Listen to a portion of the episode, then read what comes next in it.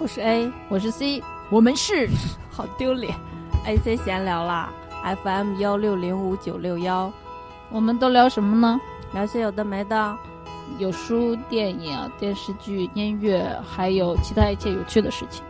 我们暂居美国，全球视角为您带来新鲜观点。C 已经疯了，就在 这儿。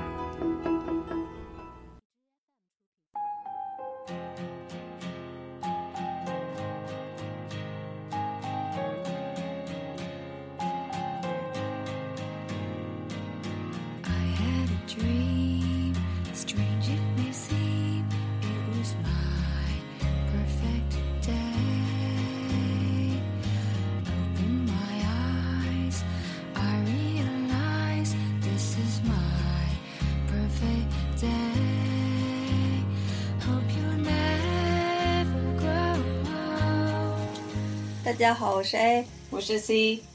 我本来要说又见面了，C 提出了抗议，能不能换点别的词？我是我是，虽然说尴尬的又见面了，但你是尴尬的窒息。我就想起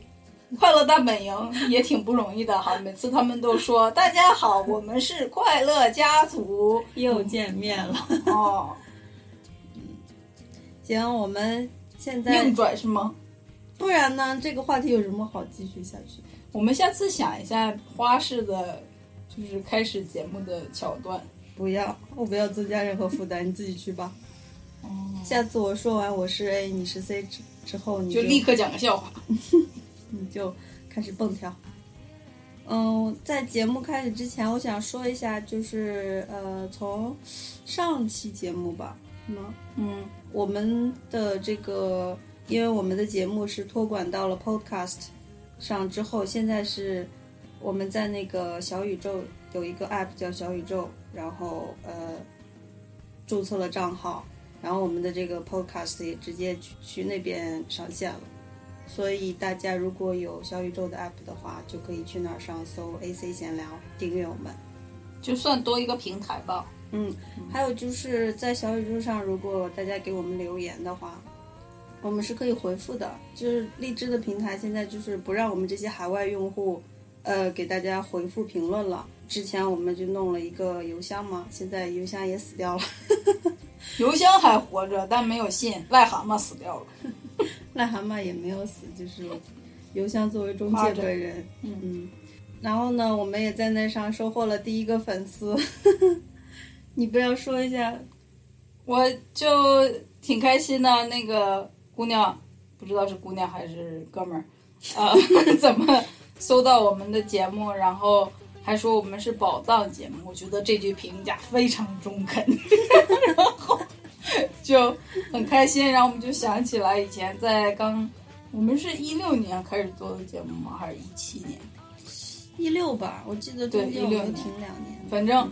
你看，这都快这都快四年了。然后在最开始一六一七年的时候，我们好几个。很积极的粉丝有卡卡，还有越野兔，还有谁来着？好几个。然后 人家就一直在上面说什么时候更新啊？还不更新啊？啊！然后我们两个那个时候特别闲散，就连那个荔枝的平台的那个评论都不一不一定及时看那种。然后工作什么的忙，说不更就不更了。然后现在总算从前几期开始算正式回归，每两周录一次，但是那些人就不在了。然后我们俩就干了一个特别 特别中二的事情，C 主播长时间不不不管这些东西，然后微服私访了一下，他就发现说，哎，我们居然以前有这么多点赞，还有呃粉丝的那个评论，他就想说，要不我们做点什么，就一键召回。然后我就 把所有的那些节目的那个点赞和留言翻出来，然后给那些人的点赞和留言点赞。所以如果他们再打开荔枝 A A P P 的话，可能会突然收获到一个赞，然后发现是我们，然后发现是我们更新了，然后就回来。卡卡，你在哪里呀？卡卡，我们回来了。我觉得卡卡挺不容易的，他在。我记得他最后一条是在我的大叔那一那个是我们这次回归之前的最后一期节目，然后都过了好久了，他还在那上面说还不回来呀，卡卡，我希望我希望你现在的人生过得好。好吧，嗯，所以就、哦、山高路远，我们有缘再见。少煽情，请请对别人对你的喜爱这件事情表示矜持。表示矜持吗？我我的那那我能说我晚上睡不着觉吗？其实也没有了，就是很开心。嗯，那个小宇宙上的那个粉丝，我们他听了呃姐姐那期节目，然后那个对 C 的弹唱也给予了褒奖。机缘巧合之下，他跟 C 约了一首歌。对，你说我不就是那个酒吧大家都喝醉了酒，然后跑出来那个那种三三流级别的弹唱一下的那个啥，他居然愿意点歌，然后 也给了我练琴的动力，所以我就想说何乐而不为呢？嗯，所以就达成了一场粉丝和主播之间的约定。大概几个月之后，大家会听到这样我有点替卡卡伤心，他什么要求都没提过呢，还卡卡你喜欢听什么歌？你回来呀！嗯，anyway，就是几个月后新主播会再再弹唱一首歌，然后这首歌就是小小宇宙上的第一个粉丝提到的他喜欢的一首歌。然后呢，呃，还还有一个小宇宙上我们能回复留言，但是荔枝上回复不了。然后有一个小孩儿说听张爱玲那期节目，然后我们俩不是在那大力的说一定要先看书才能领会那么多东西，然后他就很乖的说啊，那我先去看书了。然后我特别想给他回一个那个摸头，说好乖呀，嗯，然后也回不了，所以我们就在这儿在线摸头。这位叫做非凡的小朋友，你，你被在线摸头了。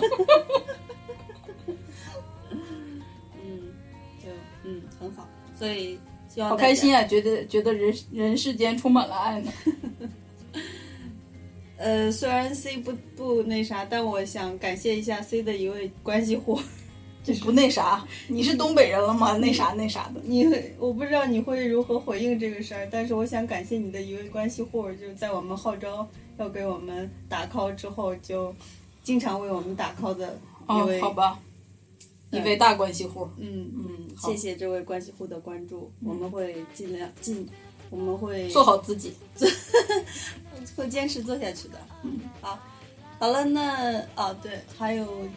这个前面讲完了之后，还有就是我们前几期不是做了《乘风破浪的姐姐》这个节目吗？嗯，嗯，就是我们俩的惯例啊，在正式开始节目之前，得先唠十分钟的别的东西。这个有个连贯性嘛，就不是那种翻脸不认人，就是上一次之前录过的，我们就再也不提了。对，我们是成长型的主播。对嗯，以往的都以往的东西，时不时的都拿出来抖一抖。说的话都算数的，嗯要是说错了那就道歉吃掉，说的对的就嗯。不断重提。嗯，那个那个姐姐那期节目，我们当时讲的时候是她最好看的时候，嗯，然后一一派欣欣向荣，她给了我很多 nostalgia，翻译一下。呃。就是怀怀怀旧旧情节，嗯。所以我们也很高兴可以有这么一档节目，但是真的不是，真是经不起夸。结果我们我们讲完那期之后，很快的两三期之类的，他就开始走下坡路，就从那种就就看到那个复活的人回来的时候，那个阿朵像黑寡妇一样，就要开始带着他的那个团队们回来，要杀出一片天。然后那个节目组也是给每个人的采访都是害怕输吗？想赢吗？怕被淘汰吗？然后我就我大概看到中间可能三十分钟，然后然后就再没想起来把它打开过。嗯，就是其实是在那个前面已经开始有一点儿，但是到那期就到达一个巅峰，就是从那几期开始，大家的眼里、心里想的、说的、只有赢谈的，全部都是如何要赢，如何要留下来，然后就没有了人那个生活化的气息，然后到没有了人性的光辉，对，然后到那个，而且这个其实就是一个，嗯，他们被同化的一个过程。你不是咱俩聊天的时候，你不是说了吗？这就是一个 PUA 的过程吗。对，就是在最开始他们来进来的时候，就是每个人都有自己的个性。很多人因为是前辈嘛，对于这些做节目的节目组也不是也不是非常忌惮的，还是可以表达自己的想法的。而且我记得当时好像他们跟节目组开会的时候，节目组还说你们的要求我们都答应。对对对，就就当时，哦，好觉我觉得好像是那种那个男的追求了很久的一个美貌的女的，在他答应之前，男的就花言巧语各种你可以做自己，对，然后等真的在一起之后，你看看你，然后那个你做面膜了吗？那个你你昨天下叉了吗？节目组你知不知道你每天都比去昨天老了一岁？你不努力你还怎么火？好想打你哦。我对我这这说明我演绎的很到位。其实也不是光怪节目组吧，其实那个比如说观众啊，现场的那些投票的人，大家都开始讨论，然后就会有很多东西的参与，比如说市场、大众审美这些东西都会造成广告商对那种投资商什么都会造成姐姐们的不得已，所以最后那个节目是比原先更精良了，姐姐姐们也比原先更嗯厉能害说会唱，更厉害了，业务能更强了，但是也更坚硬了。就变成就是原来可能每个人有有这样型儿的那样型的，好比有五角星的，有椭圆的，然后有三角的，然后你就把他们就美国有一句话叫 cookie cutter。就是你做 cookie 的时候，你先和一个面，然后那个 cookie cutter 可能是那个小熊脸形状的，然后你就咔嚓一印，咔嚓一印，然后你就能出来五十个小熊脸。就是这些三角、五角星或者干啥，原本看着都是像啊，像那个天上的星星或者海海滩上的贝壳一样多姿多彩的，然后就被这个 cookie cutter 一 cut 一 cut 一 cut。本来那五角星，你说胳膊都支着支叉着，还挺可爱的吧？嗯。然后用小熊脸的 cookie cutter 一 cut，然后就是一个残缺的小熊脸。就是你有了一个统一的标准之后，就看谁更 fit 那个里面，然后谁更 fit，谁好像就能可是我不要看二十个唱跳都一样的，都使劲扭腰下叉，然后劈腿，然后踩点儿的姐姐呀。对，所以就是从那期嗯开始，我们俩就觉得 Oh my God，不想再看了。然后呢，就就我觉得是一个挺，我能打断你吗？你说呀，我就觉得是一个挺神奇的行为，就是原本我们这个节目组把这些人一个一个的找回来，然后有人这样，有人那样，在节目组把他们选进来的时候，其实是有 diversity 的，就是他们选了演员，选了歌手，选了以前作为偶像出过道的，选了选秀选出来的。哎，你觉得说他他本来呈现的就是一个拼盘的样子，结果他居然能用这一次次的这种比赛的这种机制，然后这种观众的喜爱度或者什么样，把所有这些各种各样的人串成要做到一个标准、一件事情的人。你看他那个，其实，嗯，赛制有一部分的就漏洞，也不是漏洞，反正就是天天然的缺陷，就是他现在这个节目，其实很多个节目都是这样了，就是没有那个专业评审了，他就是大众，嗯，是现场的大众，或者是那个外面在线的大众。就是那个评审就变成他们的 coach，他们的教练，然后在私底下教他们你们这么做那么做，加个大招儿。然后即使是在现场，他们也是要忽悠那些投票的人，说你看这个姐姐们跳的多好呀，这个从来没见过这么精彩的表演，这样的。就是其实大众是大众的审美是需要被引导的，然后这些专专业评审他们的存在就是要引导这个更高层、更深层的一个审美，但是他们现在就完全放弃那件事，就让大众来选。大众选的其实是人气，嗯，人气是一个就是很难说的东西，它不是就是一个玄学而学。且而且其实人气很多时候取决于你有多去讨好这个人气。对，因为其实我们像我们以前节目里经常就会说，我们俩是会喜欢那种更有自我的人，但是我们是少数人，而且我们也不会去投票。嗯然后像那些就是喜欢会去现场的、会投票的那些勇敢的说自己的想法的，反而就是喜欢那种比较，嗯，能够被识别的那种强。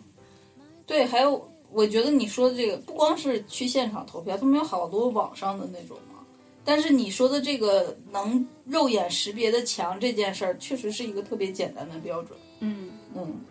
然后 anyway 吧，就是好不容易前两天尘埃落定了，然后就这个节目总不算想提。结束了。嗯 不想提，我们就提一点儿吧，就是最后决赛的时候，一切都结束了，然后那个宁静拿了第一名 C 位，然后他就说，虽然我拿了第一名，但我不想成团，因为我不是一个很容易服从的人。就是不管他这个话到后面，因为合约，因为现实条件的原因，他可能还是得成团。但是至少他当时当着全国人民的面做直播的时候说出来，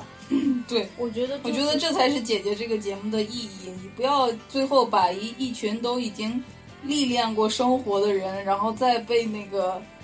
打回到一个模式的样子。我就想说，这像宁静说的，这么多年白混了。对，就是，嗯，宁静的意思其实是说，不是说这个这个节目我们不想要成团，不想要做得很好，而是说我们还是要做一个，就是还是要坚持自己。他最后其实就是既既做到了节目组要求的最好，因为他拿了第一，然后他又坚持了自己，所以我觉得这个是这个行为会让我们俩就欣慰很多，就觉得当初没有错爱，觉得是一种叛逆吧，也有可能是只有有他的这种资历才能叛逆。但我就觉得说，就像我刚才说的，你都已经是姐姐了，然后现在把你弄回小学生的教室，说你手背后坐好。你你当小学生的时候，你当然很重视这个手背后坐好，因为大家要都要受过集体的训练，然后都要听老师的话，都要从那个山里边跑的野孩子变成 civilized 的在受教育的小孩儿。但是你都啊，大学都毕业，研究生、博士都读了，然后你要回去手背后坐好，我就想问老师，我手背后是能听讲听得更仔细吗？还是能我能多学点儿？而且我有多动症，你怎么能让我手背后呢？你没看我都出虚汗了吗？就其实我们到最后看到这么一个场面，也是挺挺 sad 的，就是这这么多嗯有资历、有有外貌，然后有作品的姐姐，到最后还是不免要落入这么一个嗯局面，就是你能看出来对这个这个被市场玩弄。这个社会对艺人、对女性艺人，或者是对女性的这种嗯压缩、压榨。嗯，对。而且我没看，我听说就是决赛的时候还请了一堆男嘉宾来。A 跟我说这件事儿的时候，我在开车，他一说，然后我，哎呀妈呀，一股恶心上来。是我 我的意思是这样的，就是我不知道是不是我敏感了，我就觉得说，你看这个最开始这个节目就是这种呃姐姐的这些形象，然后这个呃还有在场的那些浪花都是女生，对吧？对，因为我当时我们俩讨论过，就为什么都是女生。首先，这个节目就是给女生打造的，没指着要特别多的男性粉丝来捧场。然后最后这个这个整个这个节目的过程，其实就像一个女性意识的一个重塑一样。然后最后在决赛的时候把这一群男嘉宾找来，我就觉得特别的解嗨，就是这些男的就跑出来就说啊，胜利果实被我窃取了啊！你你你这一下跳到最后了，你就觉得说，跳出来就是说啊，我们来这儿是想提醒你啊，你们是妈妈，是呃女朋友，是老婆，然后是那个要为家庭付出，或者就是是在这个需要被这个男权社会认可，才可以去呃做自己或者不能做自自己的这么一个角色的，就是从一个女性精神的这个重塑的节目，到了最后说啊，我们那个呃男性朋友觉得你们这节目做的不错哈，我想说关你什么事儿？你是领导视察吗？是，其实嗯，你刚刚说的他那个姐姐们还有浪花们都是女性，但是其实他们的那个所谓对女性的凝视，就因为那个比如说摄像，还有导演们、工作人员，其实很多都是都还是男性，所以你这个它是一个表面上看起来是女性节目，但其实所以我就被骗了。就最开始他以这个女性这个呃精神的重塑的这么一个卖点，把这个节目推出来，然后得到了极大的社会反响。然后最后发现什么呢？不是一个女性精神的重塑，是一个大型 PUA。就是说，即使你是姐姐，你也还是要为了这个人气，为了赢，你得你得劈叉，啊，你得拉票，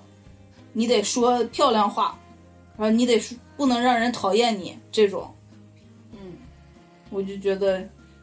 好想在舞台上脱裤子，拉屎吗？就之类，就是就是不想讨好。我真的觉得请你去参加节目。这种大规模的，在大规模的讨好与被讨好的这个关系，就是这个社会做错了一个非常 非常大的错误。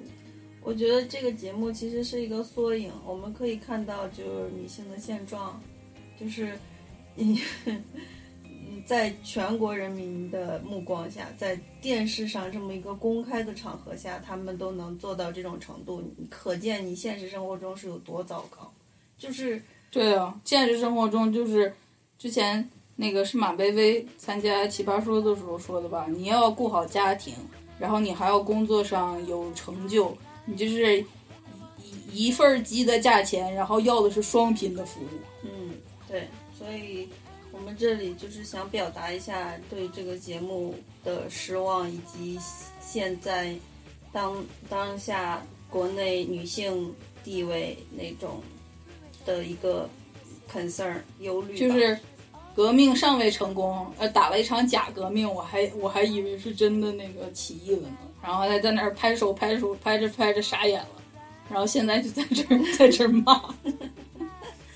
反正好吧，任重而道远，我觉得其实嗯，就要靠我们的节目了。其实他那个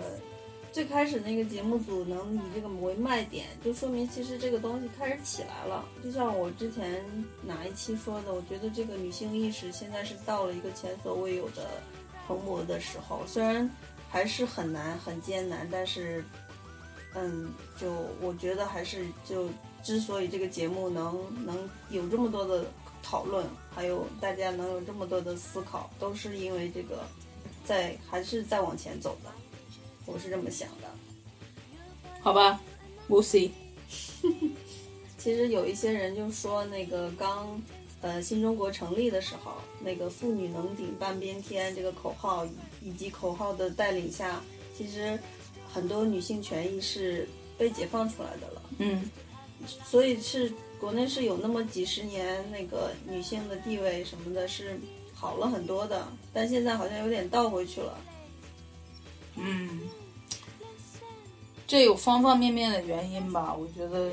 比如说男女的人口失衡也是一个原因。然后现在要鼓励生二胎这件事情，其实就是一个你你说鼓励生二胎的这个，你问过那些工作妇女的意见吗？对吧？你咔嚓下来就鼓励，你是你是婆婆呀，还是老公公呀，还是那个从那个祖坟里面跳出来的祖先啊？就是说现在我决定让你给我生个二胎，就是嗯。不说了，越说我情绪已经不好了，怎么办？我们还得说打怪呢。所以我们就强行停在这里。哥，个 是韩语的结束的意思。好了，我们开始录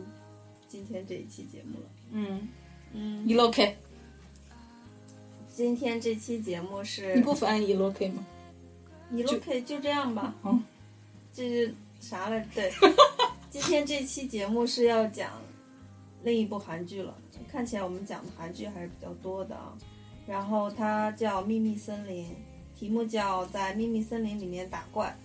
你这个秘密森林，它现在在演第二部的，我们刚看过第八集，所以我们现在相当于是两部一起说吧。对，第一部是两年前吗？嗯，嗯，对。所以这个，哎，要从哪儿开始说？要开始说剧情了吗？你解释一下秘密森林这个名字。秘密森林呢，又叫 Secret Forest，就是就是，其实我也是在做节目之前才仔细的想一下，它为啥叫秘密森林。然后我觉得像那个第一部的片头，其实它没有特别的给我那个感觉，但第二部那个片头一开始就是，呃，钢筋水泥，然后那个应该是有个人物的小点儿在里面穿梭吧。然后还有第一季的时候，其实第一季最大的主打是秘密，我觉得第二季最大的主打是森林。哎，这么说的话，这个主创团队相当于把这两个都 cover 到了。就是第一部的时候，这个主角他叫黄西木，是一个检察官，他就在破一个案子，就是为什么一个呃以前曾经贿赂过司法机关里好多检察官的那个企业家在家被人他破产了，然后在家被人给捅死了。嗯，然后呢，目看起来的那个嫌犯就是是上门修电视的一个人，然后就被定罪了，还在牢里自杀了。但是看起来他并不是真的做了这件事情的人，所以黄西木就在判这个，就在断这个案子，然后一步步的牵扯出那个后面巨大的秘密。然后呢，第二步呢，有点像靠近一个森林的概念，就是那个迷雾感更强。第一步虽然也在探这个秘密，但你总觉得黄西木他是有方向的，他一直有一个好像那个草蛇灰线，一直有好几条线在地上让他去。往前探索。第二部现在我们看到第八集了，然后就是 no clue，就是就无头就苍蝇，有点像这个森林这个词，就是让我想起，比如说像我自己不打游戏啊，但是你要你假设你在那个电子游戏的那个说的话好外行，你在那个环境里面，然后屏幕上你不是能看出来有谁在你前后左右。然后离你多远，然后可能是什么样的人，什么样的装备，对吧？嗯，你假设你这些都看不到，你就是一个人在一个森林里走，你不知道下一步会跑出来一个狼啊，还是一个松鼠，然后你也不知道下一步你是不是迷路了，或者是能找到水源还是没有，你就是在一个一个都是参天大树的那个森林里跋涉，就是呃迷茫。就我自己来说的话，第一部它是确实是像 C 说的，有一个比较清晰的几条脉络，然后它最后是一个嗯比较宏大的一个主题，嗯然后到第二部它就有点嗯把那个呃幻想的部分有点消掉，就落到了地上，对然后是更贴近现实，更贴近韩国社会司法机制，然后。呃，检察官内部、警察内部，还有制度上，还有人民民生这种非就是各各种利益的这种纠缠更多了。嗯，而且是更跟人人们的实际生活也更贴近了。就是比如说像，呃，这一季的一个改变，就是他会那个镜头会突然对准一几个比较基层的警察嗯或者检察官，嗯，让他们对着镜头讲自己的 normal life 日常生活。嗯其实这个做法就是让嗯大家观众会更走进他们作为一名普通的警察、一名普通的检察官，他们真实会遇到的那些困境。因为韩剧最在行的就是拿一些看起来有点神秘感的职业，打造一个貌似很呃精彩的故事但其实一点儿都不不不靠谱。对对对，就是像警察，你我们如果就这么说的话，好像是惩恶扬善这种很光辉的职业，嗯，但是听这些警察讲，他们日常生活中就很衰。就比如说几个人正在吃饭，突然来电话就说那边有嫌犯的消息，然后就放下嗯，放下筷子就立刻跳上车，然后到了之后也没有那种呃零零七里面迅速的就抓住的那种。还，是在街上追着嫌犯跑跑跑跑跑到几个人都累死了。对，跑到地铁站，然后好不容易抓回来，结果那个检察机关不发那个拘留的那个命令，所以有很有可能二拘留二十四个小时之后就要把这人放出去，你就觉得这他妈都白干。而且你看那个他们的这种人数上啊，就是抓一个嫌犯，你要出动十几二十个警察呀，哼哧哼哧的在那儿抓。都是普通人。对，这才是真实的生活，就是那些电视上很多电视电影上演的都是想象的，就他们好像有多么厉害的能力似的。嗯，就这是举一个例子，就是说到第二部之后，其实很多人可能能感觉到第二部比较沉闷，嗯，就是那个人不是特别能调动你的那个情绪或者是你的兴趣，但其实他就是在埋这些。对，你要对他，可能还是要看过第一季，然后你要对这个主创的这种呈现能力有一个信心，你知道后面一定会好看的。你知道他现在告诉你的这个细节都不是白给你的。其实就是之前我看见网上有人说，嗯，因为他那个导演换了，哦，是吗？对，所以大家，而且这个编剧换了吗？编剧没换，这不得了。但是编剧在第一部结束之后，编剧有去嗯有一个另外的作品，那个作品也有点像这种类型的，但是那个作品就有点散掉了，哦，所以就有点怕这个第二部有点散。但我们现在看到第八集就又开始破案了，对所以我们还是觉得很好看的。对，我想说一下，就是 Back to 第一季的话，就是，呃，他首先是一个这个检察官一一步一步在破案的这个，然后这个检察官这个人，这主角本人其实给这个故事赋予了特别大的魅力，因为他不是一个普通人，就这一点上，其实第一部没有太呃贴近实际，就是他好看的地方。可能也正因为这个检察官本人不是一个普通人，就是他是小时候因为那个他的大脑有一部分发育的发育的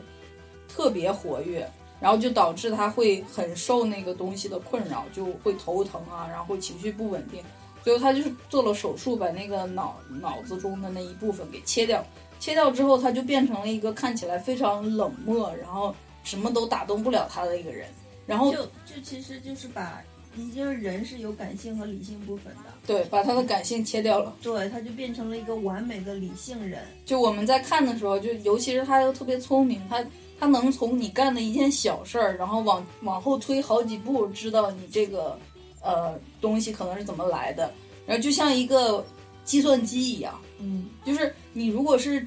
一个有感性的人在破案，你就会想说，可能吗？真真的有可能是这个同事做的嘛？或者是他有可能心坏到这样会怎么怎么样？但是如果是一个计算机，他就说这个不可能，这个不可能，那就是这个可能。嗯，所以就是就是在韩国社会，像这种东亚社会这种呃人人人情，然后这种呃人际关系之间带来的那个压力非常的分量非常重的情况下，他他必须拥有这个残疾，他才能在这个系统中呃这样横冲直撞，对然后那个就变成一个跟其他人都不一样的，别人破不了的案子，只有他能破的这么一个人。从这个点来说的话，其实这都有一点像超人电影了。对，就这个这个黄西姆的检察官，就他做事的风格给人的感觉，就像他就是一个攻无不克的坦克，对，咚咚咚咚，他想到什么？老板我不 care，然后企业家我不 care，同事我不 care。就是，如果我们真的从现实中考虑的话，他就是一个不在乎升职，嗯。不在乎工资，嗯，不在乎名名誉、风舆论，对，然后也不谈恋爱、不结婚，对，然后父母关系也就是像跟没有一样，没有牵挂，对他就是无牵无挂的这么一个人，然后，然后又很忙，连饭都吃不上。你看，吃不上饭，其实很多人会非常非常爆炸。我包括我在内。但是他就能一遍一遍的被各种事情打扰到吃不到饭，他都还能继续坚持着。而且对他来说，那可能不是坚持，他就是说我要进行下一步运算了。对，所以就是我其实考虑过他的他的 driving force，他的驱动力是什么？他做事的驱动力是什么？嗯，现在这样说下来，我觉得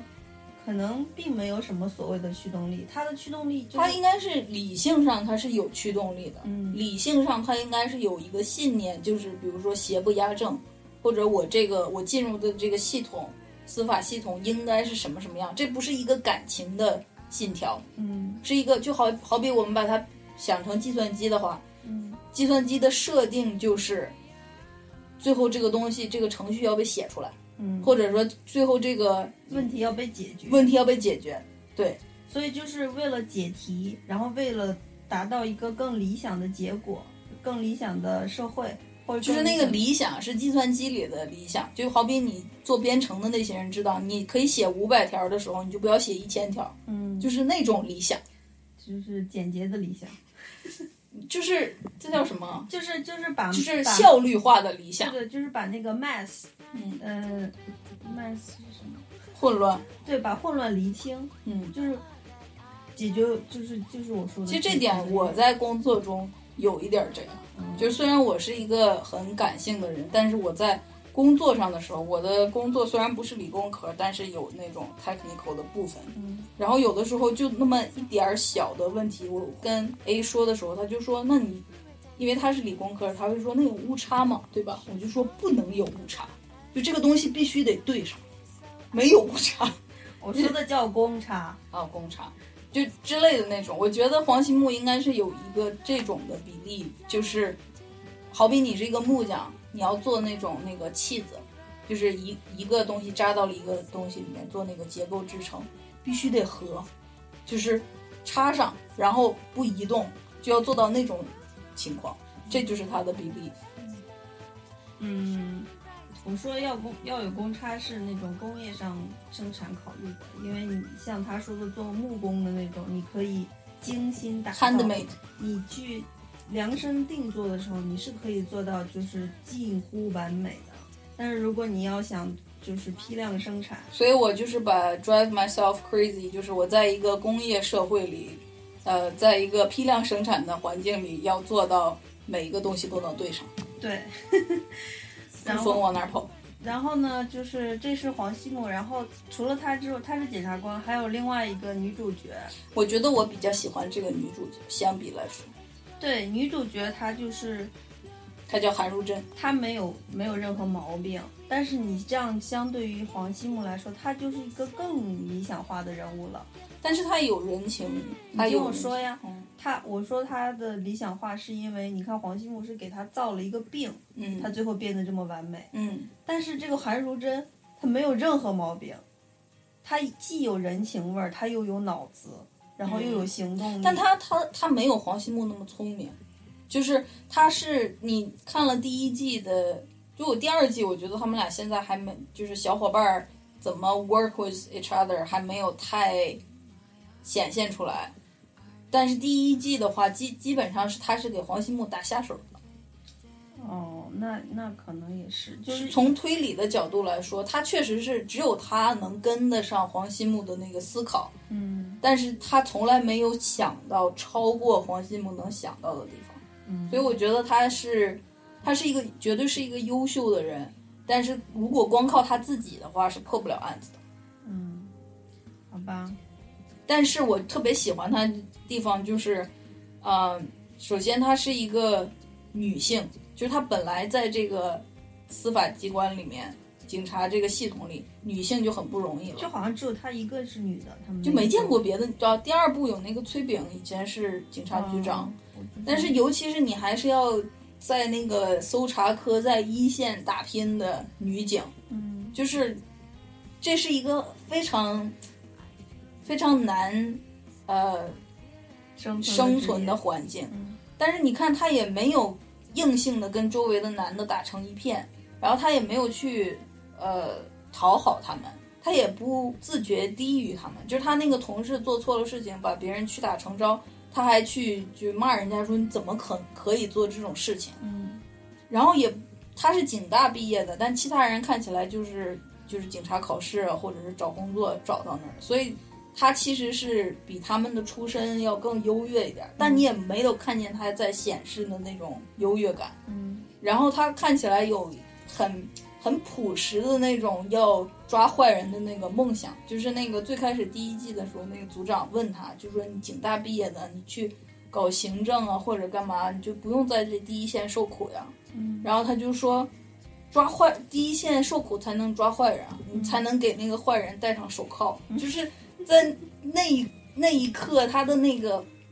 朴实的那个梦想，就是有点中二了都。嗯，确实是，他身上有中二气息，而且他很喜欢那个画那种小漫画，或者啥还喜欢。还喜欢看各种各样，还用那个阿童木那个故事跟他的同事讲什么东西。这么说确实是，就是他的很多的那个，他很他像是一个热血的那种对少女。对，对对，但是你看他又不是因为你你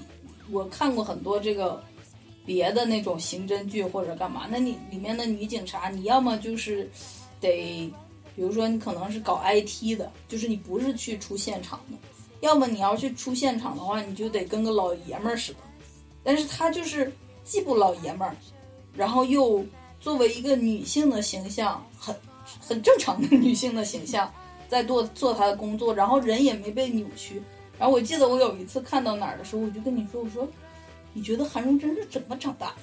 然后我觉得可能编剧也回答不了，所以他就没写他是怎么长大的。就是这是又是一个理想化的人物吧？因为比如说那个黄西木，他那个脑子被切掉的那块儿，脑子被切掉，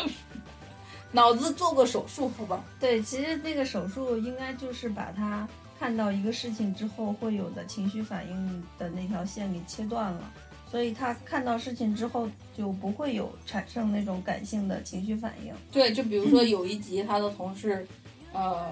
被杀掉了，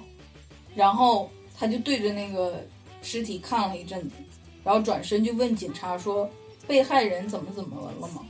然后那些警察就惊了。他走了之后，那些警察就在那儿讲究，他就说：“是自己的同事吧？”就转眼就叫被害人，这这这人有心吗？还是干嘛的？但其实那是他，他不是没有心，他是有病。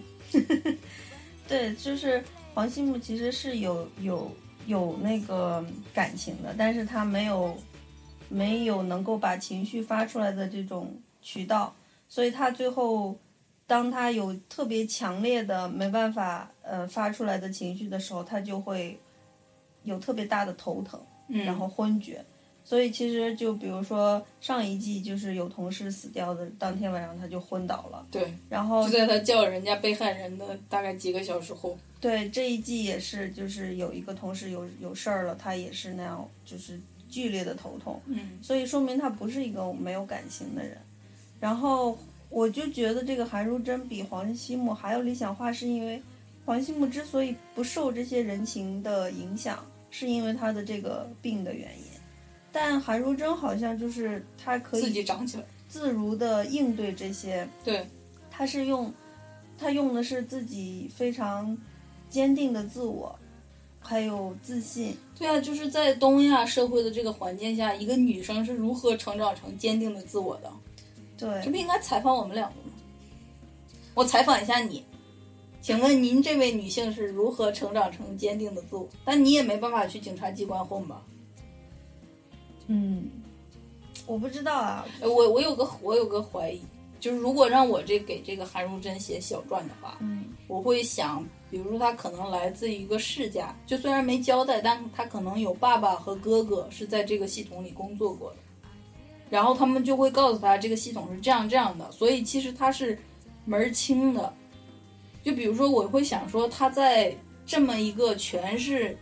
臭男人围绕的，而且警察其实很多时候是很残暴的，嗯，不是不是说他们想残暴，是你你在跟残暴的人嗯，那个就是抗对对抗的时候，你不可能软塌塌的吧，对吧？对，所以他们可能即比如说去呃拘留谁啊，或者把谁摁在地上，或者那个动作不可能是轻柔的。然后同时你在对待自己同事的时候，你不会身份转换的那么快，你可能刚才还就是肌肉还很用力的时候，你下一次去拍你同事的肩膀，可能也是咔嚓一下子，对吧？然后在这个时候，作为一个女性，先天上这个体力上可能就会受制约的时候，你怎么会去正确的理解这种东西？但如果你是家里面有人就从事这个，你可能就是这种东西对你的心理不是一个冲击，你会比较自如的去看待这个事情。嗯，然后我觉得其实从我的角度来说，他真的就是一个假的理想化的人物，立不住是吗？不是立不住，他已经就是这个人物是理想化的，你懂啥意思吗？就是理想化就是立得住，但是凤毛麟角。对，而且就像你说的，在东亚这种文化下，我真的想象不出来他是怎么就可以保全自己走到这一步的。你看现在那个他那个崔炳那个局长，现在已经看出来他以前也有不得已的那种妥协的时候了。像但韩国真就是没有，几几乎是没有过那种大的妥协的。是没有。我觉得，即使是他到了崔炳那个位置，他看起来也不是会妥协的那种人。他看起来就是可能会去爆料啊，或者是做一些他自己心理上能接受的事情。所以你看，如果是他这样不会妥协的人的话，他其实也很难再往上走的。除非遇到一个，比如说像上一季那个李昌俊，他提拔黄西木，然后这一季这个崔炳也算是一个理有理想主义的人。对崔炳这个角色，应该是一个就是韩如真的退化版，就是他可能也是有一腔热血才进入到这个警察系统里面的，然后也是业务能力很强，一步步才能当上局长。但是在这个你你你越往上面，你面对的事情就不是那个工作本身，而是权力之间的那种争斗。你在那个过程中，你想。呃，保住自己啊，或者你想达成一定的事情的话，你不会，你很难不被这个漩涡卷进去。一旦卷进去了，就完蛋了。就是像我们看到第八集的时候，我这能剧透吗？啊，好吧，我我不多说。就第八集的时候，你就发现几个呃，应该是，就是你如果是看那种热血小说，应该是一身正气的人。然后他们都各自显示出了可能有灰色的过去，这种，我觉得这个才是大部分的现实。对，我就想说，现实其实真的不是像大家想象的，或者是在那种嗯八卦地方看到的，就特别夸张的，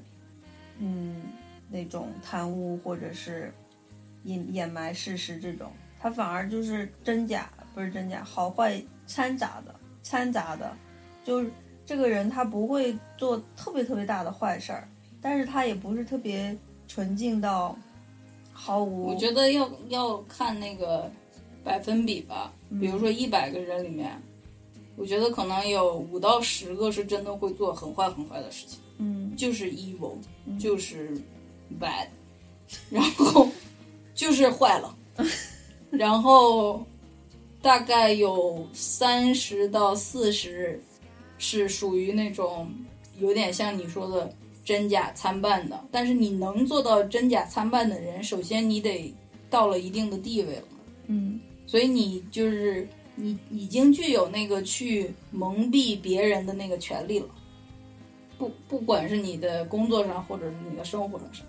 然后可能有另外的三四十是那种被蒙蔽的，真的我我经常看那三四十的时候，我就很心酸，我就想说你再聪明一点儿，或者你再你往上爬两层，你可能就就因为我们当时东北，就是我我还小的时候有特别大规模的下岗和那个国营企业改制，就很多那种普通的工人根本都不明白这个事儿是怎么回事儿，就是现在历史过去了，你你再看那个。呃，历史书可能不会提到那么多，但是你看以前的那些人写的故事，你就发现啊，如果是从整个大局的角度来讲的话，国家是在做这个事儿，然后是因为这个呃变天了，是因为这个形势不一样了，怎么着？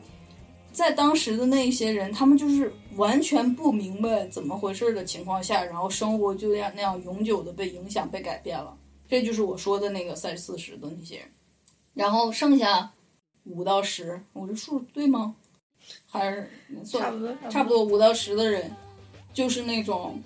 又又勇敢又有智慧，然后想做出改变的人。但是呢，他们面对的困境是另外的那九十加起来给他们了，你知道吗？嗯、就是那三四十被蒙蔽的人，可能完全也不懂他们在干嘛，就会就会觉得说你是不是又要坑我？然后那我说的那个灰色地带那三四十，可能就会想说你别把我的事儿搅和了，你你你你眯着，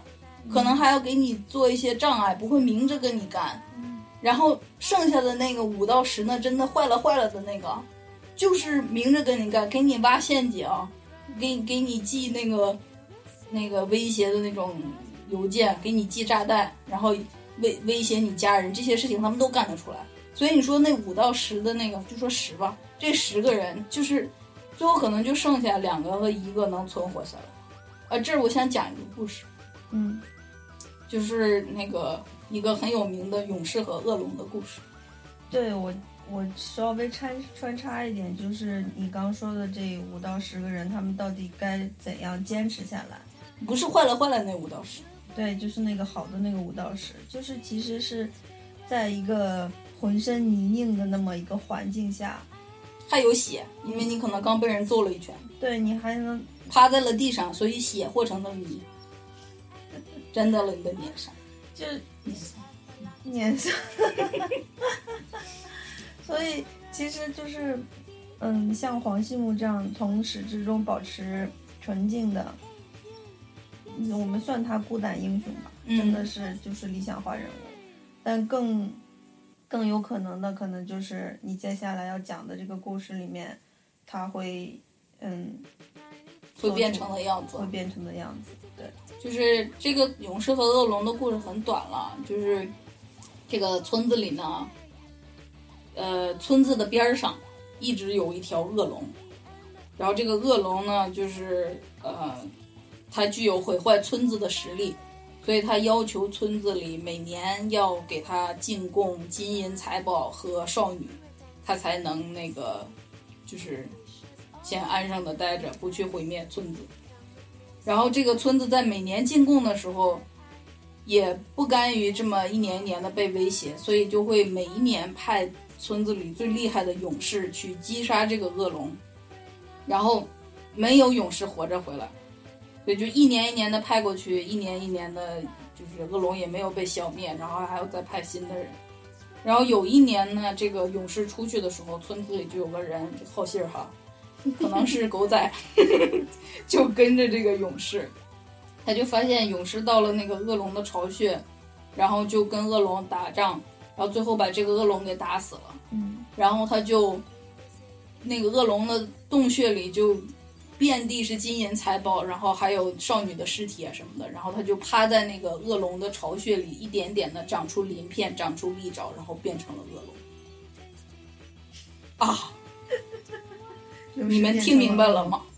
勇士变成了恶龙。对，就是其实这个每一年的恶龙可有可能是这个派去的勇士被这恶龙打死了，但也有可能是这个勇士打着打着恶龙把恶龙真的打死了，然后自己被这个金银财宝和这个恶龙的权力所诱惑，变成了恶龙。所以这么多年了，一直有一条恶龙，可能是新的，可能是老的，然后也没有勇士活着回去，就是这个意思。嗯没有勇士再愿意把恶龙打掉之后回去做一个贫穷的勇士，然后把这个恶龙 collect 上来的这些金钱珠宝再还回村子里。对，所以就这个故事就是告诉我们，你在跟这些恶势力、恶缠斗，对你近距离、近距离接触之后，你了解了他们的状态之后，你其实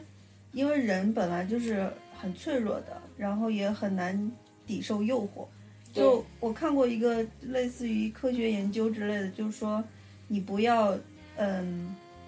多多么的相信自己的意志力，你要想不不被诱惑所诱惑，不想不屈服于诱惑，那你最好的方法就是减少你的诱惑源，嗯，而不是相信自己的意志力去嗯抵御那个诱惑。对，所以刚才这个故事就是说，当这个这个人他有远大的理想，他想跟那个恶势力做斗争，但是恶势力通常都伴随着名和利，还有美人，然后这样近距离接触之后，人性当中那个腐腐蚀的那个部腐朽的那个部分，就是会软弱的部分，就是会浮现上来，然后就会被同化了。呃，就是那句很被人说的很老套的，什么“当你凝视深渊的时候，深渊也在凝视你”。就好比你在，呃，比如说像那个韩国，我就想提一下，为什么这个有这么多影视作品是以这个司法制度，呃，这个体系里面的人为主角的？是因为这个体系里面，其实你从现在韩国社会的这个构成来看，它是少数仅存的。普通家庭的人可以通过自己的努力，然后最后站到跟那个财阀所拥有的那个阶级、那些资源抗衡的那么一个位置的渠道。我这句话有点长啊，就是简单来说，就是寒门子弟唯一能跟财阀亮剑的这么一个途径，唯唯一或者唯二吧。就我我还考，因为韩国有三个令人尊重的职业，就是医生、检察官和记者吗？不是记者，哎，那就是两个吧。律师，律师跟检察官一样，都是学法律的吗。医生、检察官还有什么？因为如果是在那个美国的话，就是学医或者学法或者学 engineer。但韩国好像算了，我们就留下两个吧，医生和嗯，不是。医生和呃检察官，其实检察官就是我我看了一些这个对韩国这个司法系统选人的这个这个呃总结，就是检察官是这个，因为你要首先过那个司法考试嘛，司法考试之后能考过的人要经过两年的那个。研究院的那种研修，所以你看他们电视里面会说谁谁谁是研修院同期，其实它就相当于是一个另一个 master degree 似的。嗯，然后这个这里面你大家的这种资质就会在这个研修院期间有所呈现。嗯，然后资质最好的那些人会成为法官或者检察官。嗯，然后资质不太好的那些才会去当律师，也为那个。为了那点律师费，跟各种各样的客户打交道，然后还要 kiss their ass。就是检察官基本上是保持正义的，人中正义之方。对，人中龙凤的那种。检察不是那个律师，就是有可能你要为罪犯要游走嘛？对啊。然后这个其实他这个系统，呃，韩国有几个知名的总统，比如说卢武铉，就是之之后之后他有被那个逼到自杀，但他就是。高中毕业了之后，他没钱上大学，然后他就在家复习，然后一年一年的去考那种司法考试。我忘了他考了多少次，绝对不是一次，可能是五次以上才考中，然后就进入了这个司法系统，然后一步步的当律师，然后在最后走到了总统的这个位置。但是韩国在零七年的时候把这个制度改了，就是。你必须有法学院的大学的学历，你才能参加司法考试。就我现在说的这个寒门子弟这个途径，观众朋友们已经被关上一半了。就是你高中毕业已经不能去参加司考了，你得你得有钱上大学。然后韩国的大学是非常难上、非常贵的。对啊，资源首先很难考，然后其次很贵。所以就是你如果是靠这种奖学金啊，或者或者家里面砸锅卖铁的攒钱，可能还是可以上一个法学院，然后，然后再经历这个思考，在最后你变成一个检察官之后，你才有这个权利去起诉财阀。然后这时候我的 point 终于到了，就是你在起诉财阀的时候，你就发现他妈的财阀过得太好了，财阀会想尽办法来接近你，然后。笼络你，就是各种好处。财阀就简直是十个恶龙，你知道吗？就是 那恶龙还要跟村子威胁说，你要给我送钱，不然我毁掉你，或者是那财阀就是那些源源不断的金钱啊，或者那些呃美女诱惑呀，或者这些权利，就是就是自己过来的这种，就是这个是一个韩国社会非常。非常根深蒂固、很难解决的一个问题，就是他们最开始在这个朝鲜战争结束之后，受美国的扶持，然后一点点把自己的国家建立起来的时候，因为那会儿他们真的特别穷，就全民吃泡菜的那种，然后没办法，他们要集举国之力打造一些用我们那个社会主义的话说，就是国营企业来跟来挣钱，来跟外国那个那些企业抗争，来就是。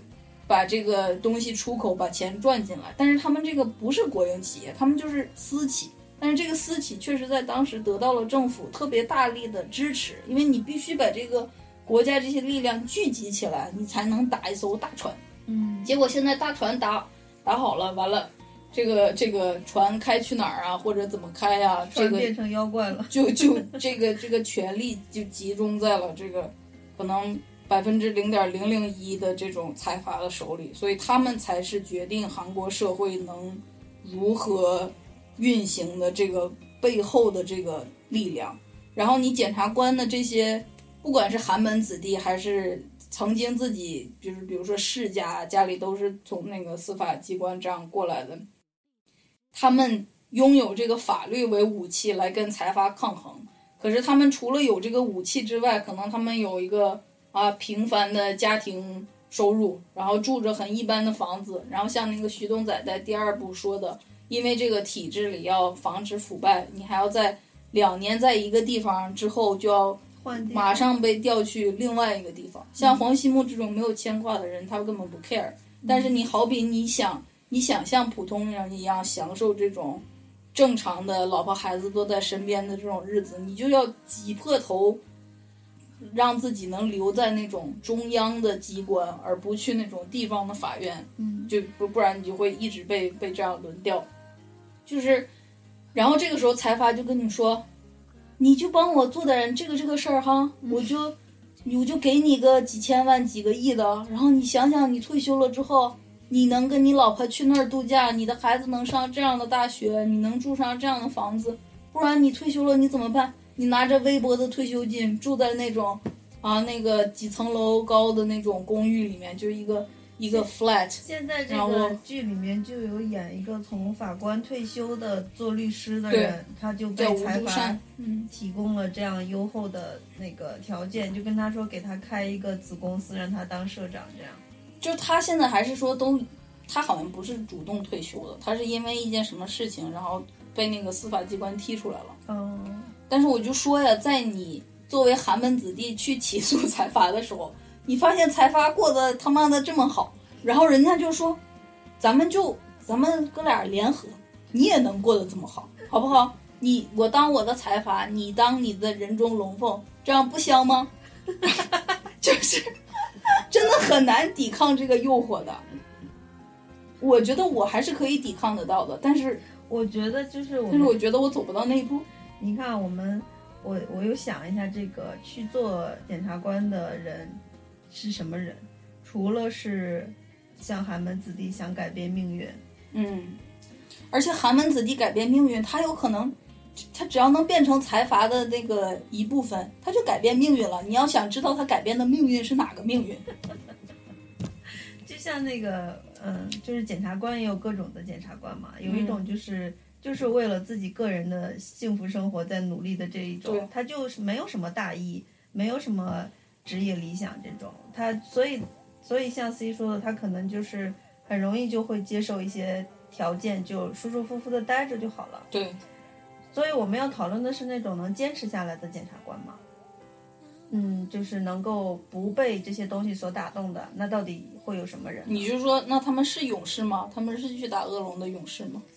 就是比如说黄黄西木，如果现实生活中有一个人去做了检察官，他不是这种寒门子弟，他就是拥有一个朴素的正义感的人，这个嗯人会是一个什么样的人呢？就是会不会有那种家庭出身还可以，但不到财阀那样？我我我就是觉得我自己就是有朴素的正义感的人啊，但你觉得你会去做检察官吗？不会，因为我怕死。对，观众朋友们，你们听好了，我真的是就是特别怕死，就是原本我可以干 FBI 的，C 主播是一个就是侦探类型的人，可以做警察，可以做律师，可以做检察官，但因为怕死，所以他都排除了这些选项。对，然后就我觉得听众朋友们现在在瞧不起我。怕死这件事儿其实是一种一种心理恐慌，我还在试图 figure out。等哪天我不怕死了主播，我新主播你好，你好，我我自己的理解，你的 pass 可能就是你就是没有思考过死亡这件事情，这个这个 topic 我们要开始讨论这个了吗？不讨论，哦我只是给你指一个方向。如果你想要就是面对这个，你可能去想一想。我觉得是这样，我为什么怕死呢？就是我我非常的相信，只要我进入到这个系统里，我一定是做的非常好的那那个人，我一定是会挖出秘密的那个人，能破案的那个人。然后那个时候，糟糕了，人家就要除掉我了。这是必然的呀。嗯所以我我现在想说的就是，既不怕死，然后又有你这样能力的人，嗯，他他会去做检察官吗？会啊，或者做警察是吧？但是就是会非常非常少。会非常少，因为整个就就我刚才说的那个一百个人里的那个分类，嗯首先他得是那个五到十的那个人嘛，嗯然后其次是他在这个成长的过程中，他又不断的跟那另外百分之九十的人抗争，然后不同 level 的抗争，有的是不理解你，有的是给你使坏，有的是明着跟你对着干。在这个过程中，就是你你的那个坚持正义或者要完成你的梦想的这个，能有能一直支撑你到哪一步？就是我觉得那五个人，那那十个人里面，可能只有两个人能坚持到工作十年以后，就大部分人都在上大学的时候，工作前两年就就已经被就犬儒了。犬儒就是什么呢？就想说，我真的打得过那百分之九十吗？这是什么狗屁的世界？我真的是要牺牲我自己，换来一个美丽的世界，然后那百让那百分之九十的傻逼去去那个享受吗？他们又是那个给我制造困境的人，我为什么要他为他们服务呢？我自己在我在我家里的公寓里面看书喝茶不香吗？我不想理你们了，拜拜。嗯，就是其实我觉得哦，我想说一句，虽然我怕死，但是我也还是在用我自己的方式在跟这个社会做斗争的。我只是还没有到要牺牲我的性命去做斗争的这个程度。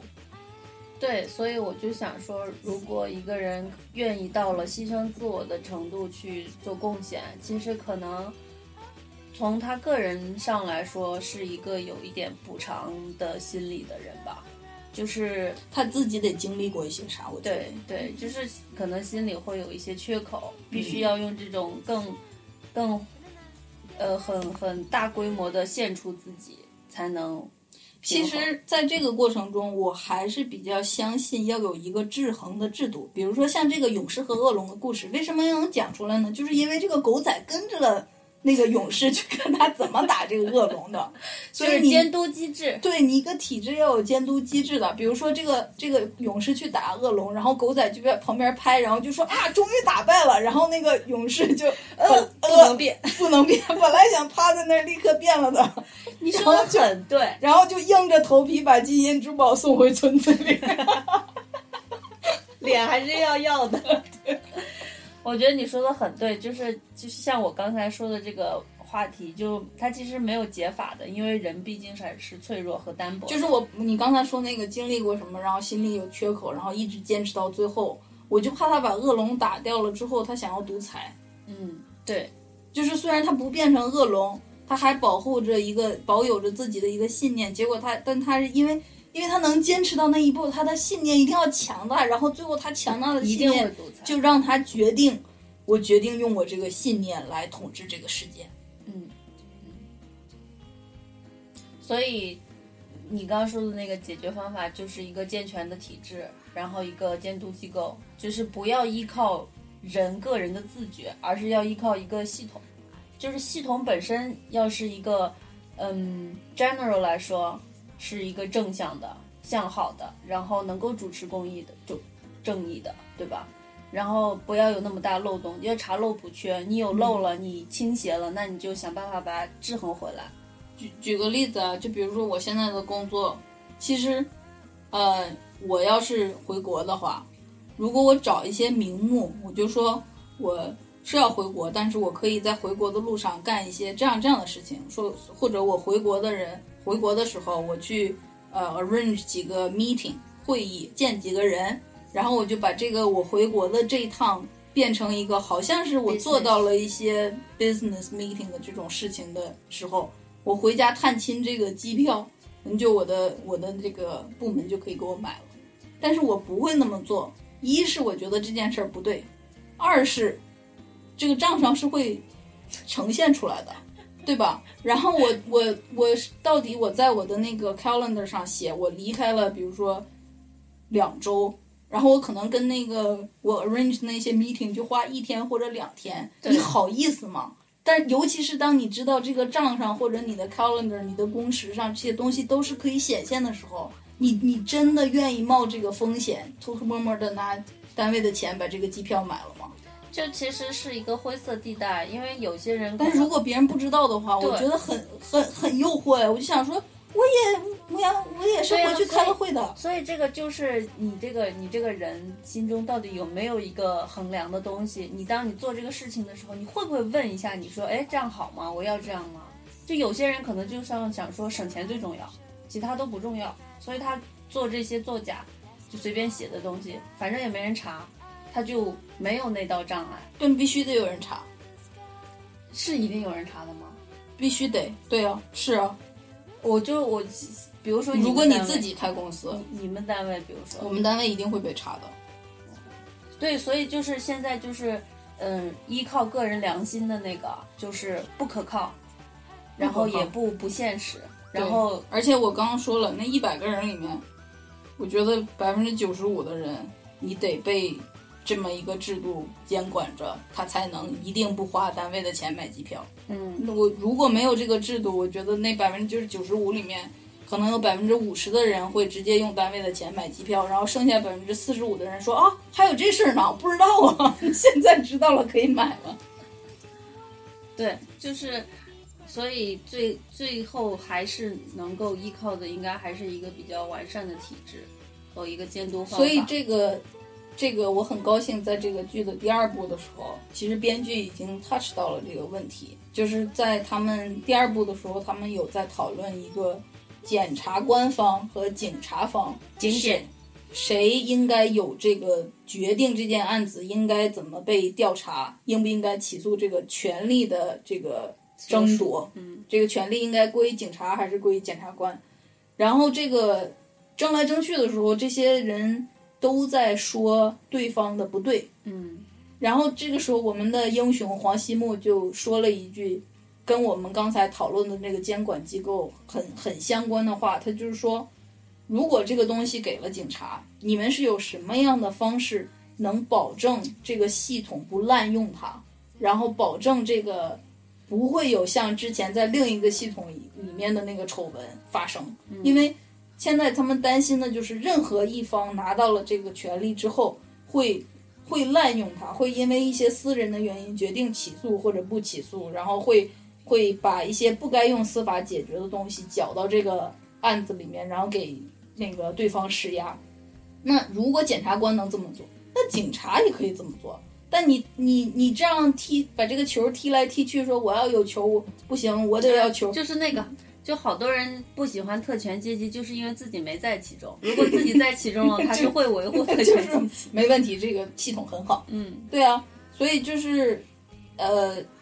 他第二部涉及到了这个问题，然后这个编剧借黄西木的口把这个这个疑问、终极疑问说出来。就你其实要的不是一个谁要掌握这个权利，而是你要一个什么制度保保证这个权利不被滥用。所以我们就看他这个后面他有没有什么解法。嗯，就还有就是因为我们看见他这个就是一个电视剧里面可以讨论这种警察和检察官的调查权所属的这种 level 上的问题，我们就觉得是很很羡慕的，因为像国内的电视剧是根本不可能有这方面的讨论的。我们可以在仙侠剧里面讨论这个那把剑应该归属于谁。哎，仙侠剧也不是那么那一片净土，就看到有一个人说，仙侠剧里面居然还有做小这个概念。你是说第三者就那个做小吗？对，那个什么《三生三世》，那个谁，赵又廷和杨幂演的那部里面的一个重核心的矛盾，就是杨幂跟那个嗯，另外不知道是不是我没看过，就是那个就就是杨幂的这个角色和另外赵又廷的另外一个妻子之类的，他们俩之间的这种就很像。我你说的那个意思就是，打着仙侠剧的外壳，其实就是那种二女争一夫的狗血。对对对，然后那个女的就一直欺负他嘛，因为他那会儿没有什么法哎，我都不想听了。我们为什么要说这个？哎，我就是想说一下这个。就想吐槽一下，对对对对。你吐到我身上。然后最后大家特别爽的时候，就是那个杨幂法力回来，她把那个女的眼睛抠掉了。什么鬼？就是最后就变成了那个，就是那个撕逼的撕变成了 physical 的撕，是吧？嗯天，，anyway，就是这这这也是，其实我本人挺爱看仙侠剧的，就是我喜欢一些就是不落地的飘飘的东西，但是这部我就一直没有看，因为这这个核心矛盾我真的接受不了。就我也很喜欢看武侠嘛，就是小时候看什么《天龙八部》啊或者啥的，呃，就是一个那个条条框框都跟现在不太一样了。比如说那个武侠里面，他没有那种警察机关、司法制度，他们就是谁做错了事，然后就被打一顿或者杀掉，这样 就是你你你看那些的时候，你会觉得有一种特别原始的那种爽，就是。比如说正义与邪恶之间的抗争，你不会也不会有财阀出来说我，哎，好像武侠剧里也有财阀，但但是那个利益的纠葛要、要要少很多，要简单很多。是简单，但是但是如果只是那样，那就太太原始、太太低级了。所以金庸的小说它会再高一层，就是比如说会有像岳不群这种名门正派的伪君子，哦就是他表面上是好人，但实际上干坏事。就是还是可以影射一些现在的对对对，就是他干了很坏的事情，但是他因为有一个表面正人君子的这种样子，还有别人崇拜他，他就不断的会合理化自己的行为。嗯，对，我们为什么从秘密森林说到了仙侠和武侠？其实我自己也会这样考虑，因为在《秘密森林》第一部里面，它有一个冤案，就是有一个、哦，尹社长是吧？呃，对尹科科长，尹科长的孩子就是因为那个呃各方勾结，坐上了一辆原本不是他不是因为各方勾结，是他坐上了一辆那个生产不达标的公共汽车。这个不达标的公共汽车为什么还能上路呢？是因为各方勾、结导致。我就说呀，是因为各方勾结，所以这辆不应该上路的公共车还是上路了，然后他的孩子不小心就在那辆车上就出了事故死掉了。嗯，然后这个事情呢，就是没办法，他的这个冤屈没办法伸冤嘛，没办法，然后最后他就做了一个他就自己自己去手刃仇人这种，然后就大家因为他最后变成了一个杀人犯嘛，所以我们从一个普法的角度是肯定要对他进行谴责的。对，但是我们对这件事情的思考应该是更深一些，就是比如说他为什么必须要自己去做呢？因为没有别的出路，咽不下这口气，睡不着觉。对，所以就是那那如何才能改善这种状况呢？就是就是这个制度是这个体系是可以 work 的，就是它的冤屈是可以在这个制度里面生生长的。对，就比如说我们经常会看到那些国内的很多不不是很多，是非常少的，就是有两种新闻是很扎眼的，一种是丈夫杀妻子，另外一种很少见的是妻子杀丈夫。但妻子杀丈夫的那种情况，大部分都是几乎都是被家暴，常年被家暴，最后妻子没办法去杀了丈夫。嗯，然后这种情况，我们也是就像刚才那个尹科长一样，为什么他必须最后要做出这么极端的行为？还不就是因为因为妇联保护不了他，不妇联忙着去拯救地球了。妈个鸡！所以我就想说，就是无论是这个电视剧，还有就是跟那个武侠，就是武侠世界，它也有自己的平衡的方法嘛。其实这个像这个尹科长或者这个被家暴妻子去杀夫，这个就很像是武侠世界里面那种有有仇报仇，有冤报冤，对吧？嗯，以血还血。对，就是一个很原始的那种呃报仇的方式。但是这个社会就会说，哎，有司法体制啊，你为什么要用那个原始的办法去那啥？你你杀人是不对的。对，但是这一切的前提应该是你这个体制必须得好使。对，就是如果如果这个丈夫常年实行家暴，他就应该被抓起来、关起来、阉掉。这个法律是我说的，就是就是你必须得让这个这个这个被伤害的一方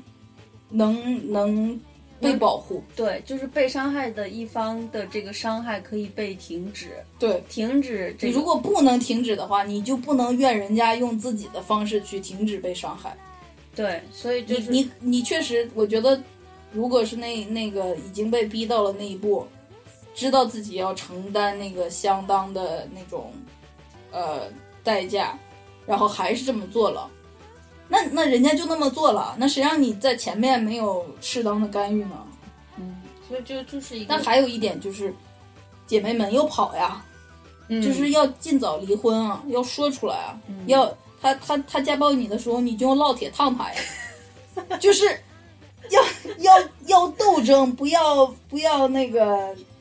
忍着，不要屈服，对，就是，其实，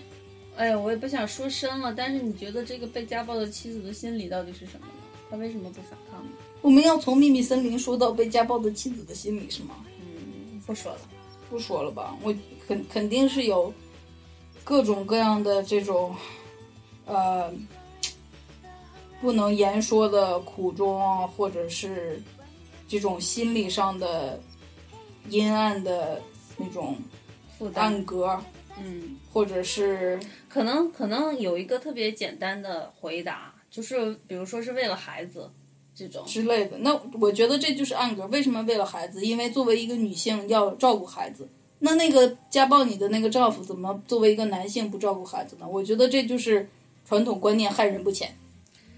所以就是这种情况，我们俩的想法就是，你这种对孩子的照顾其实并没有你想的那样伟大，他可能是更加有害的。所以就是孩子应该有一个健康的环境长大。对，嗯嗯，你如果这样想的话，你可能就不会接着去心甘情愿的，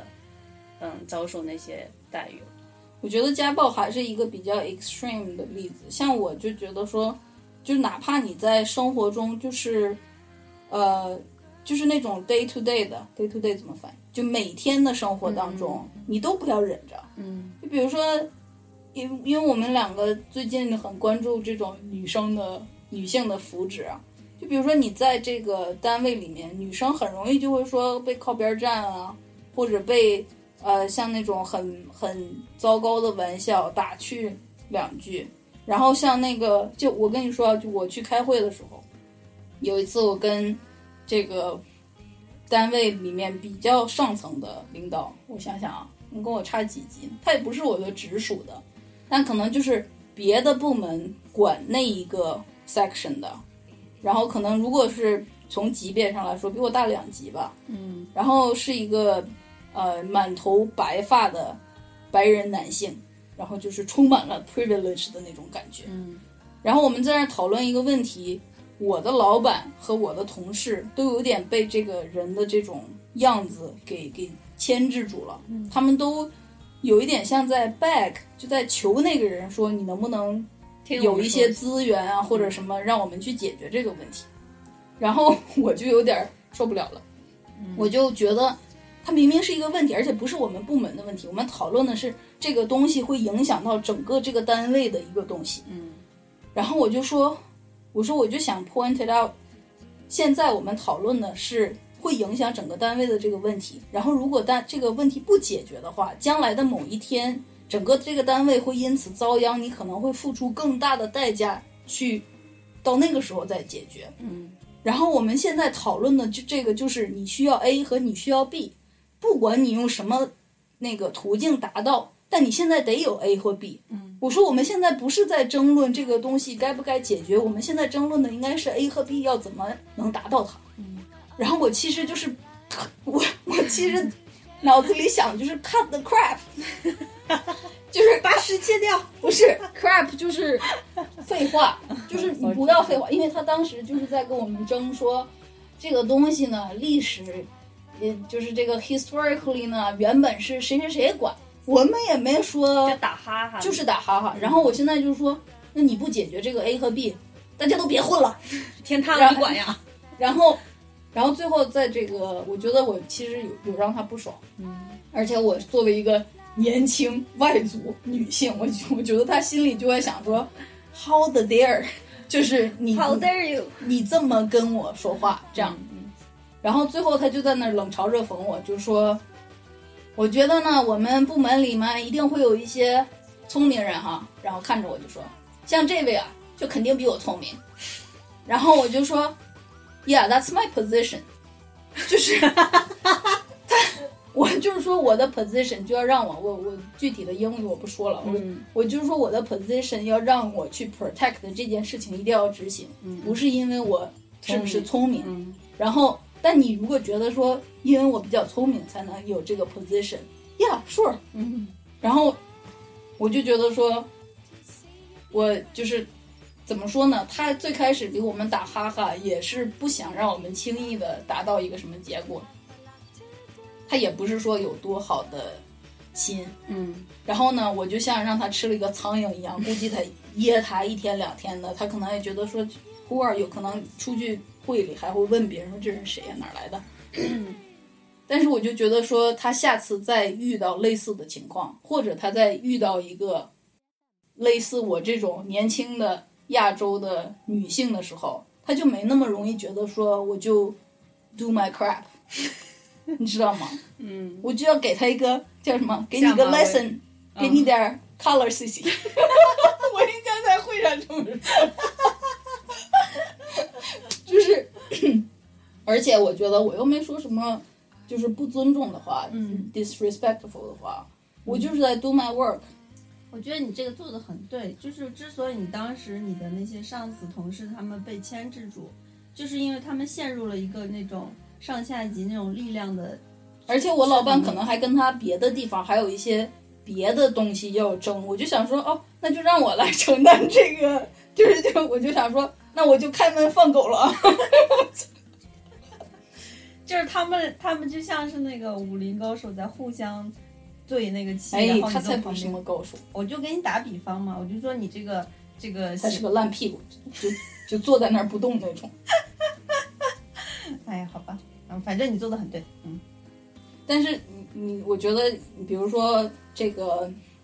同样的环境，你不能拿这个去要求别人。我自己知道，比如说。首先，我老板是那种很正直的人，我觉得他不会因为这件事情迁怒我，就觉得说，我觉得我老板也是心里面有气的，嗯，就是他不会替这个人回头教训我的那种。嗯，其次呢，就是他又不是我这个单位直属的，就他是不能决定我工资啊、升迁啊或者什么东西。我就想说，你连这点权利都没有，我为什么要受你压制？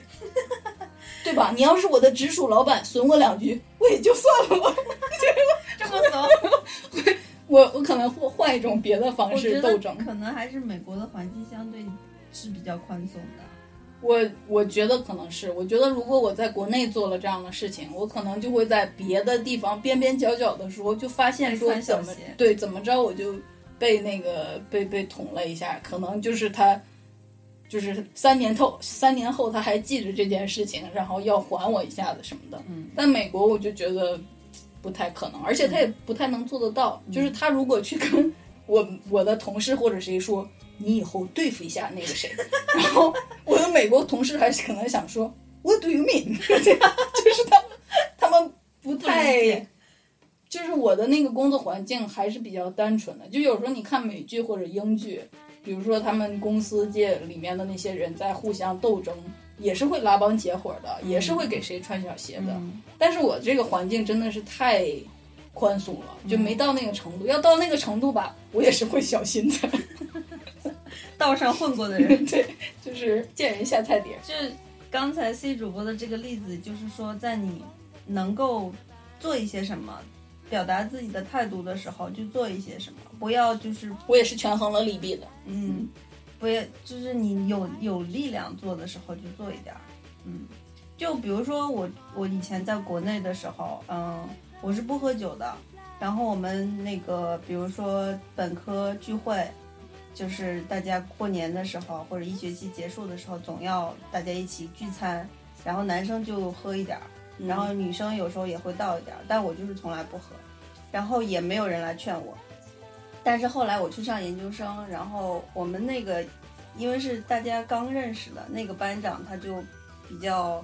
嗯，怎么说呢，就没有那么熟悉我。然后他就说大家都一起喝点吧。嗯我嗯，就说为什么要喝酒？我不喜欢喝酒。然后他就说喝酒才能快乐呀。我说我不喝酒也能快乐呀。然后最后他就只能自己喝，我就不喝了。但是就是也不是说所有女生都能像我这样，就是别人跟你说哎喝一点儿你就可以那。其他女生喝了吗？就有的可能还是喝了。我觉得这样很不好，因为因为就是是这样的，就是我从小就喝酒，但是我好像初中的时候就开始在那个路边的面摊儿买一碗面，然后旁边一瓶啤酒，然后那个初中对啊，然后那个大哥们，哎，这牛吹的有点早，高中吧，没有是初中，是初中，我记得我们那儿有有那个叫什么兰州，不是兰州，哎，我忘了那个拉面店叫什么，是个连锁，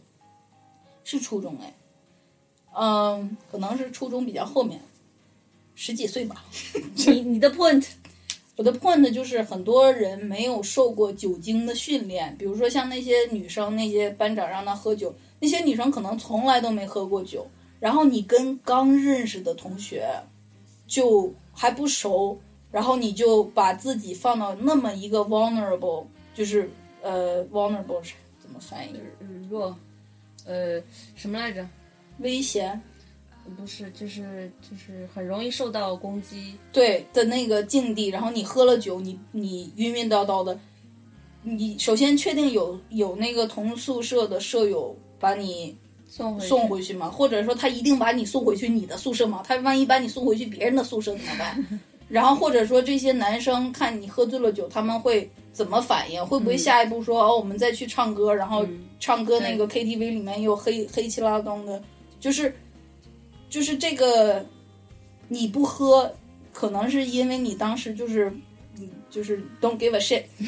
但是我觉得就是它有一个更高层面的，就是你就不应该喝，就是其他女生人家可就是人家这样来问你或者干嘛，他如他们如果说不到你的这种。就是直接的说我不喜欢喝酒，我不喝酒也能咋咋的时候，他们至少又说哦我酒精过敏，或者我那个在吃中药这类的，就是用这种比较隐隐晦的理由把这个东西挡掉。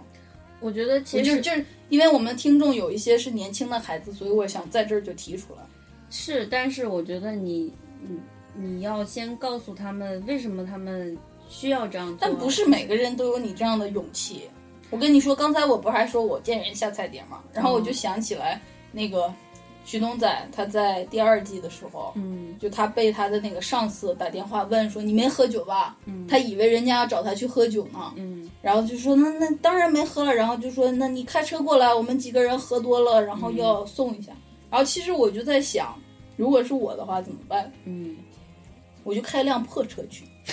就是你的上司喝醉了酒，让你去送他，然后又是你的直属上上司，你如果说你你要么你就因因为人家先问你喝没喝酒了，然后旭东仔以为人家叫他去，他就先说了没喝。如果我猜到这个上司在礼拜五晚上十点给我打电话是让为了让我去当那个代驾的话，我可能上来接他电话的时候，我就先表现的自己把舌头已经喝大了。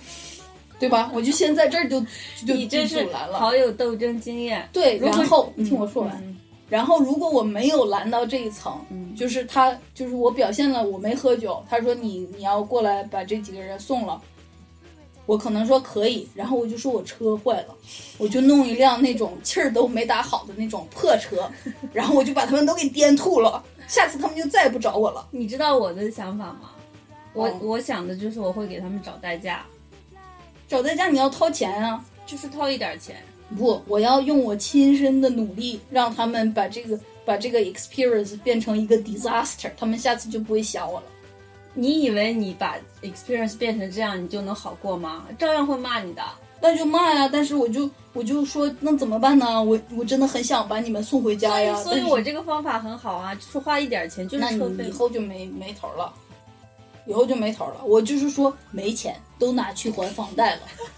车也坏了，没钱修，所以现在只能弄一辆哎那我。找代驾，我也可以到付。你到付那，你你到付这梁子就结下了，所以你必须是把自己放到一个非常糟糕的处境里，然后还想去帮，然后最后这个上司就说：“哎呀妈呀，你离我远点儿。我觉得你如果不是徐东仔，你如果是黄西木的话，也不会有人给你打电话让你来送的。”呃，我不确定我一定能做到黄西木那么那个。我我像我说，看人下菜碟。如果我的老板是我现在的老板这样一个正直的人，我可能可以表现得更像黄西木一样。但如果我的老板 somehow 的我点儿背弄到了一个那样的老板，我还是得保证一下我的基本。然后比如说，我我可能想换工作，我还想让让他给我写个推荐信或者干嘛呢？或者别人给他打电话来问说你这个你这个手手下的人怎么样？他至少不能说糟糕的话吧？所以我至少要确定他不给我添堵。所以这个这个，哎呀，甄嬛还是得看啊。就是这个斗争经验还是得有，你不能光凭一腔孤勇。年轻的朋友们，我觉得可以是这样的，就是对于年轻的朋友来说，要心里一定要知道，就是有失必有得，但有得也有失。就是比如说我我好好的像徐东仔那样把马屁都拍好了，说不定哪一天领导高兴能帮你踢一脚，但是你就是要舔人家屁股。对，就是比如说我们刚说的喝酒的这个事儿，如果你就是选择了不去喝，然后那你就是不不不管他的脸色，你跟他也没有那个利益上的纠葛，就是我觉得这个拒绝真的是没有什么嗯嗯损失的。但是我但是如果、哎如果我跟你说，国内嗯不是国内，就是好多小朋友连这点损失都承担不起的。我就觉得说，刚到一个班级，立刻就变成那种不合群的人，不太好吧？那你要不然就 我也不知道要不要使用女性的那种嗯特质，就是非常害羞。哎呀，我不喝嘛，对，就是是吗？我也不知道。所以我就说，斗争经验就是我酒精过敏。或者你就这样，你就说好，那我喝一点儿，你就就抿一下，喝一点，然后立刻吐在地上，就是好，我喝一点，就是就是这真是生理反应控制不了的。感觉已经变成那个脱口秀表演的那个程度了。万一同学们推你上去表演节目怎么办？反正反正这样说吧，就是你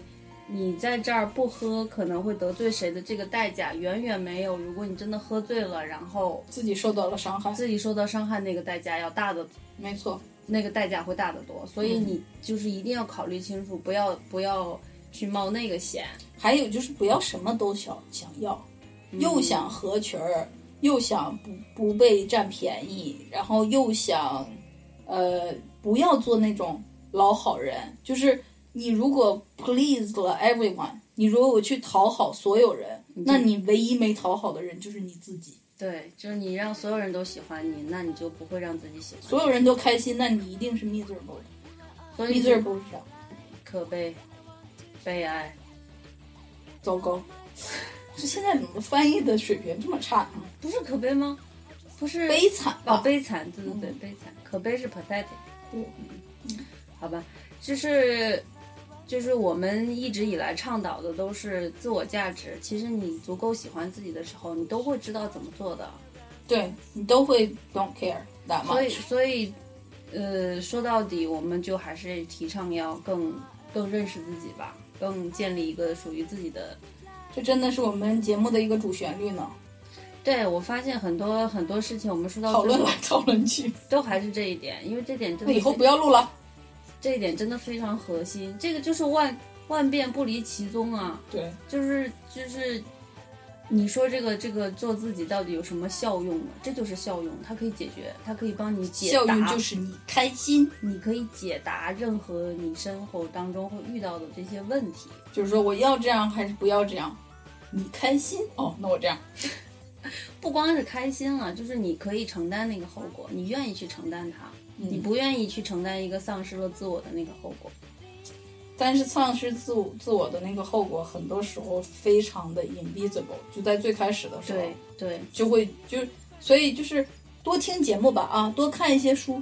然后就会从别人的生活经验里面，就是提前把这个知识吸取了，不用自己先就是摔一跟头才才知道事情可能会这样。嗯，就反正我自己想说的就是，就是无论如何多爱自己，肯定是没错的。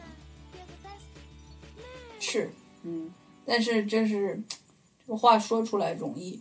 什么是爱？什么是自己？如何去爱？你这一句话，这些这些艰难的问题都没有解决。你不要我跟我跟大家说，我妈现在已经快六十了，她现在决定爱自己了，她要过自己想过的生活。多多多亏了你的教导，是吧？对，多亏了我的言传身教。好吧，这样想想知道如何爱自己，请多听我们的节目，我们会一直围绕这个主题的。嗯，说不定哪天我会就是就这个话题好好的讲一下吧，因为我自己也有一些有一些算是实战经验吧。嗯嗯，虽然虽然不知道能不能推广，但哪一天说不定我可以讲一讲，嗯，好吧？嗯，你最后还有什么想说的吗？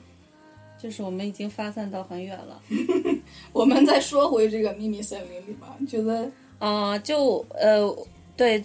总的来说，我觉得这部这个电视剧啊，第一部，首先它是我认为它是一部非常完美的电视剧，没有任何问题，演员、剧情、节奏，呃，配乐、拍摄什么的都非常好，嗯，所以去看的话绝对不会亏。嗯，然后第二部呢，像我刚才中间提到的，它没有第一部那么明朗，但是就是作为一个社会当中的人，应该具备这种可以 carry on 这种复杂剧情的能力。就是你如果看进去，也是一个很好的享受。所以第二部也是推荐的。嗯，然后我们也没算剧透，对吧？我们就重大重大的情节我们都没有提，因为我们主要在说打怪这件事，还说了什么勇士、恶龙什么的，就是对然后有打怪这件事就 就一直发散发散。我觉得，呃，我们相当于是把这个打打这个事儿说了说，但具体的这个电视剧里面怪是谁啊，或者是他怎么就怪了，对，就是第一部的那个最大的秘密，我们是没有提提及的，所以嗯大家就可以还是可以去看的。然后第二部也很推荐。嗯，然后演员也都是我们非常喜欢的演员，都是以前演电影的演员来演电视剧，就很划得来。嗯嗯，好吧，那就说到这吧。嗯，好，那先这样了，加我 们雷，加，下期再见了，拜拜。拜。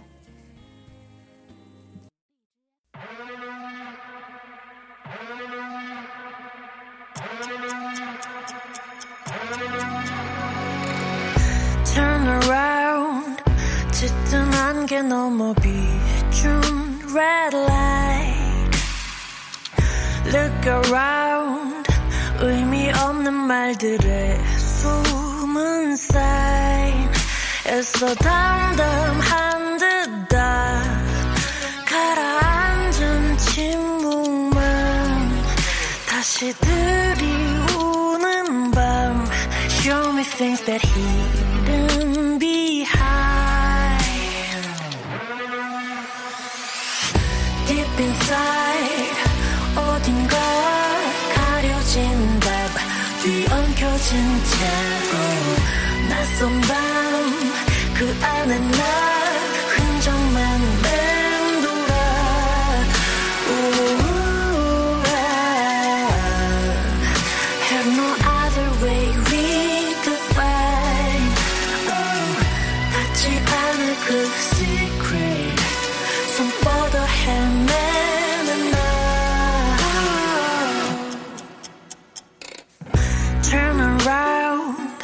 그 oh, 그 사라져버린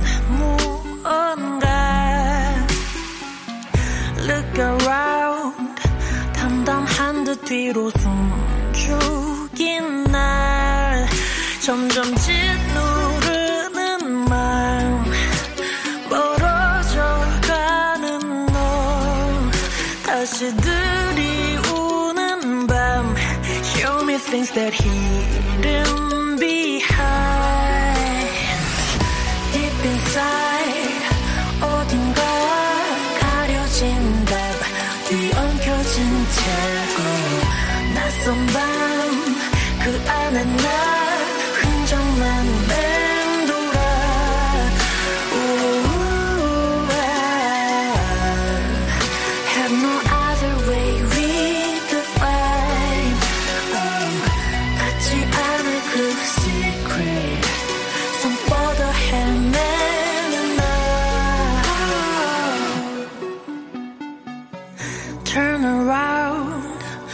Can't you see? Look around. See where you are. 손 닿을 수 없이 멀어져 가.